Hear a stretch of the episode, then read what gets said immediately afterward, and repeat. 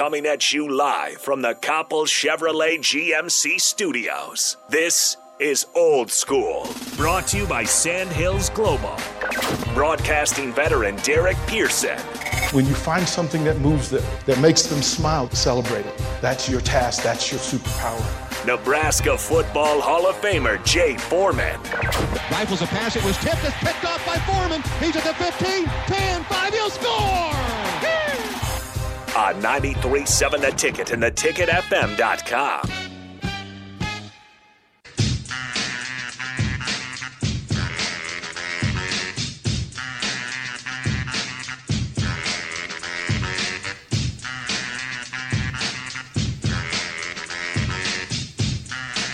old school on a Monday. Welcome in into 93.7 The Ticket, theticketfm.com. The gang is back. Everybody's back. We've got everything going on this weekend. Husker baseball, Husker softball, NBA playoffs, NFL draft starting this week. It's just a it's just a crazy week full of sports. Welcome into old school. Uh, brought to you by Sandhills Global. Sandhills Global is looking to fill hundreds of new openings in sales, traveling, sports, software development, web design, and more. Career and internship opportunities are available at the global headquarters in Lincoln. Apply today at sandhills.jobs. DP, the busiest man in the world. Yeah, I, I'm like, wait a minute, he, you, you stay here at eleven thirty uh, uh, for for three weeknights, and then come in on the weekends both days, and then tell me how busy you are. Jay Foreman, the man of many miles. You know, he's everywhere. Does do we know where where where Jay? No. is? We, we Jay just, dis- Jay just disappears and then he'll call us. like he fades into the back Yeah. back bushes, and then we go, oh, well, He puts on his black suit, puts on his puts on his glasses, and then he disappears into the darkness. that's fair. that's fair. Like that's how Yeah, that's cool. I'll, I'll take that. that's the get down. So you know, I listen. I I, I had a great weekend with um, all the stuff going on. Um, I did want to uh, give a shout out because uh, in the refrigerator for you guys, Jay, you familiar with Heavenly Waffles? Uh, no. Rico. Never heard of it. Okay, so I was introduced to this to this by Brant Banks and Nuri uh, Nurili. They they said, "Hey, we got a we got we got some we got a guy coming in that's going to make waffles." So I'm like, I'm just not really a waffle dude, so uh, I'll get excited for you, but it's going to tie into the pancakes theory, right? right? right. Uh, Dan and his wife Kathy came in here went in the sales office, plugged in a couple of waffle makers, pull out a bag, a box of different goodies and squirtable items, and and then proceeded to put together the greatest combination of waffles I have ever been around. Jay Foreman, this dude took the wa- first of all, uh, the waffles are perfect. Yeah, Perfect. if you if you if you're if you're traveling on a waffle maker, you, Perfect. be on You know what you're doing. Yeah, Perfect. you know what you're doing. Well, he, it's also so apparently they feed the team down at the training table, so they make the waffles, the custom waffles down there. Oh, I got you. And let me tell you, yesterday I was in heaven. I was in heaven, dude. That'll do drizzle, it to you. dude. That'll do Drizzle. it for I, you, I was I like, okay, so you know, I just want to say thank you. DP was floating on air. Oh, like you know, you the itis for real. Yeah. It's the carb high, man. Ruined your day. Oh, it was amazing. It was amazing. Couldn't do anything the rest of the day. We Yeah. were just waffle high. Yeah. Um, we we haven't had much opportunity to shout out the baseball team. Put up twenty runs yesterday. Bravo. Home runs for everybody. Yeah. Brice Matthews with a bat flip. Yeah. Bryce, uh, Banjoff, like uh, Cam Chick. Beautiful. They finally got it done in a way that they, you know. Um, so shout out. Uh, They were making up for all the runs that they didn't score. right, women's softball to, to, to bounce back. They finally had the streak broken, but then they figured out a way to come from behind and get get it done yesterday. Six four win over Wisconsin. Um, good. Uh, there's tons of track information. I want to I want to shout out because last night Jay they had the award ceremony, Ath- you know, athletic department award ceremony. So I, I want to take a second and go through some of what this was, right? Um, for all the awards. Um, Andy Jacobs from women's track and Dylan LeClaire men's gymnastics were the most coveted awards. um, male and female student athletes of the year. Billy Andrews, uh, best female athlete. Ridge Lovett, who finished second uh, in the country in wrestling, um, was also the male athlete of the year. Lexi Rodriguez uh, was the newcomer of the year um, as well. Um, top to bottom, a lot of, of, of, of, the awards, especially for the folks at the uh, on the Sam Foltz uh, Leadership Hero Leadership Award. A lot of names that we are familiar with as well. There, uh, Gwen Mahia from uh, in the pocket uh, got hers. Kenzie Davis from gymnastics. Um, of course, Alexi Alexi got her award. Um, up and down. Brice Matthews got the Hero Leadership Award for baseball. So for the folks that that family up and partner up with the ticket, congratulations on your good work, your great season um, across the board. So there's that. Jay, we are three days away from the NFL draft, and I I, I want to set your mind for nine o'clock. In your head, I, I'm going. We're going to go into what it's like the week of the draft for, for, for athletes. You've gone through it. Right.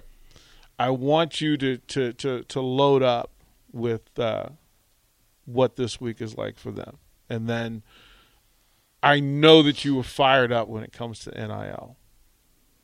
So, oh, I'm not, yeah. I so mean, let's let's let's let's get into that pool now, if you yeah. would. I mean, I don't have a problem. I mean, I understand it's I mean, it's no different than uh, when I was in Houston. I always tell the story about we signed a free agent that we had a, you know, uh, not the you know the best you know scouting report on. Now maybe that you know he you know changed, he played, had a good year, but you know I think you know it's it's a uh, I don't think it's a buyer's market. It's a consumer's market, um, and the timing is everything. So it's supply and demand. If there's you know three teams that need a you know say like a pass rusher, then and there's only one in the in the like portal or that you can get with some uh, history of being a good football player, then the you know the price tag goes up. Um, yes, it's unregulated, but that's just the way it is. Uh, you know, right now until somebody, some governing body, really steps up and starts to regulate it. But then you got to make sure you're willing to hold people accountable because um, you know, I think maybe that's where people have a little bit of issue. But you know, look at the end of the day, um, you know, of course, it's just natural to there's jealousy in the workplace, right? So, say you work for a corporation and say Jay Foreman gets a promotion, but I haven't really earned it, but you know, I might know the right people, right? Um, or my uncle or something like that used to work at the company. You see that all the time. It's been going on forever now there's a huge price tag with these young kids. It's it's a little different because you're sitting in the locker room, and maybe you know the dynamics of, or, or you feel that you know the dynamics of the team and where we're, where you know you're at as a as a whole you know football team, and understanding you know maybe your role is not been defined or you haven't had a chance, and then somebody that comes in that you're thinking like he you know isn't better than me or that much better than me, and he's getting you know, say 300 times than what you're getting in an NIL deal. You know, um, some teams have to do with it. I said it last year. I think teams that haven't won much have to do with it. We have to deal with it uh, uh, differently than say Alabama because they're winning. So accepting a lesser role, accepting a lesser NIL deals versus for like say Bryce Young or somebody like that is just part of the deal. But it, it, the whole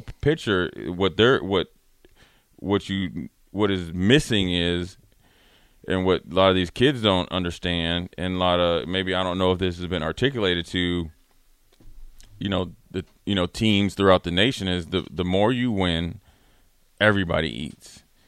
When you're not winning it's like crabs in a barrel. Now I, I get it you know um you know if you're there and you put in the work and stuff like that but I think look man it's one of the most the most effective things that you have to be able to do is get the players to trust you as much as you got to trust them to show up every single day and work hard. How do you get them to trust them? If you you have to be clear in your communication, um, steadfast in, in what you got, what you're doing for players. You know, NIL, you know, on the NIL front, whether it's uh you know what's already guaranteed for them or what they can earn, or it's more of a earn. Then you get this. So, you know, you got to have a detailed plan because it's no different than having a conversation about playing time.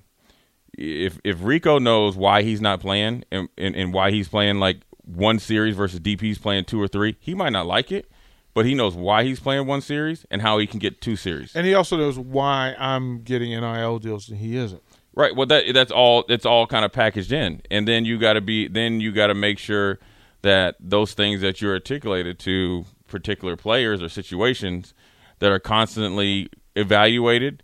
Um, maybe sometimes there, it's a compromise, but then also the communication has to be clear and effective across the board. It does, and and that's now that's not going to solve the problem. It'll ease the problem.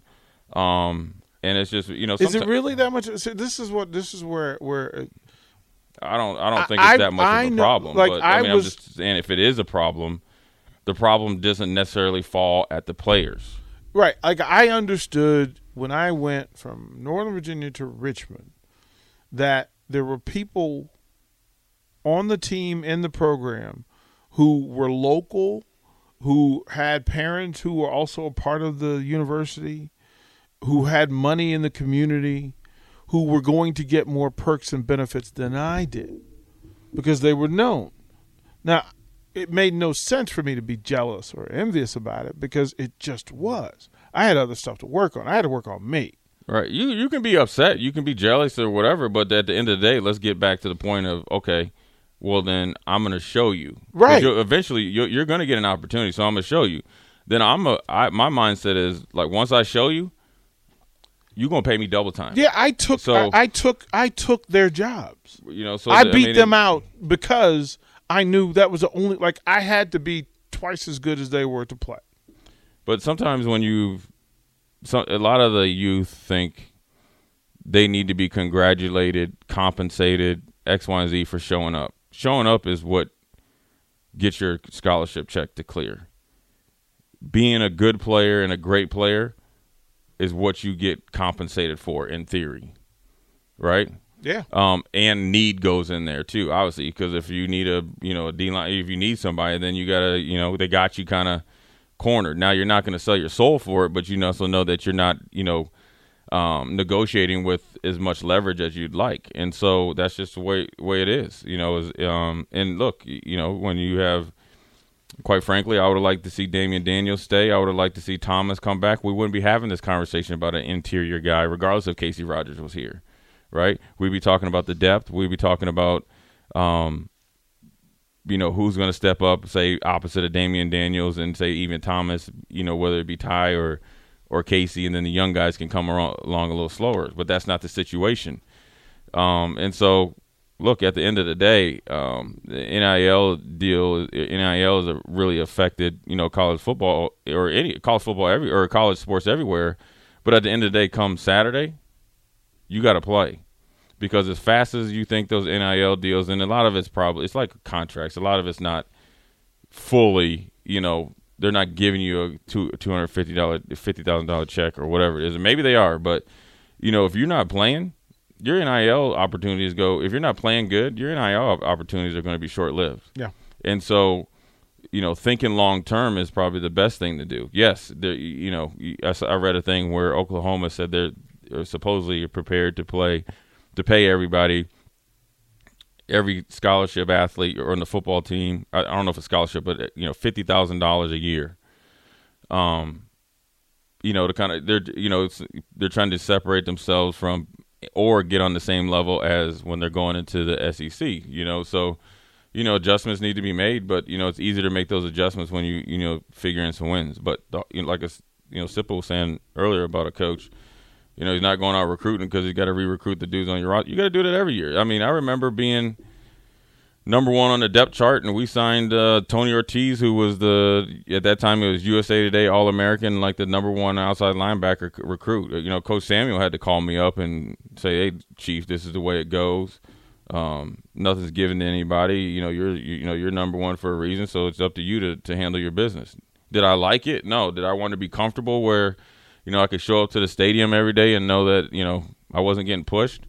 Sure, that'd be great, but did it really work out for me long term, or would it have worked out the same long term? Who knows? But it, it worked out for me, being it and understanding and knowing um, I had to adapt a different a different mentality. Like you, you're nobody's to give you. You, you got to take it from me. And I felt like I, obviously it worked out that I was better, so forth and so on. Um, and it's something that pushed me, you know, from there. Now, if there's NIL, then I probably would have been compensated for it. But at the end of the day, regardless of what I did as a as a linebacker, I wasn't going to be compensated NIL um, deals the same as say like Tommie Frazier when we played you know, Ahman Green or the Scott Frost, or even like on the defensive side, Grant or Jason Peter, or uh, say the Brown brothers because they had their deal. You know that, yeah. I mean, was I just as important? Sure, but that's just the way it is. You know, and um, it tends to work itself. It'll work itself out, and It tends uh, to do- it tends to you look if you out. start winning, then every, everything you know since it will work itself out. But at the end of the day, the focus needs to be on being the best player you can be because say you bring in a guy with it for for what you don't like his NIL, and then he ends up say he's starting. Well, say you know they go out there and pop a hamstring, right? There's no look. There's no guarantee. The, the deals that are done Then you in still the got- off season are are there. It really. I mean, you you did what you needed to do. Injuries happen. Well, there are no well- guarantees for any of this stuff. No, but I'm saying is say if you're backing up a guy that you that you think that you're better than, but he has and he has a better NIL deal, right? And so you know, there's two ways to do it. Like when I coach, when you're when somebody's mad about a call or just not playing well, okay, you're mad, all right. So that's already that's guaranteed. You're mad. So do something positive or let it be the negative. Right. So a negative in this case would be that I'm not studying my tape, I'm not doing my homework, And I'm not then, ready. and then I'm not ready, and then oop, DP pulls a hammy. Okay, well then No, I wasn't ready. I was in my feelings because I got then I got to go tell Rico, I got to tell Jake, I got to tell Sipple all about how I'm getting done wrong Yeah. and I'm not doing what I do need to do myself, the and then I get out there and I don't Your play. work will show. It always does. Right. It just always does. Uh, we'll throw the break. Rico, coffee. What up? You're listening to Old School with DP and J. Download the mobile app and listen wherever you are on 937 The Ticket and theticketfm.com.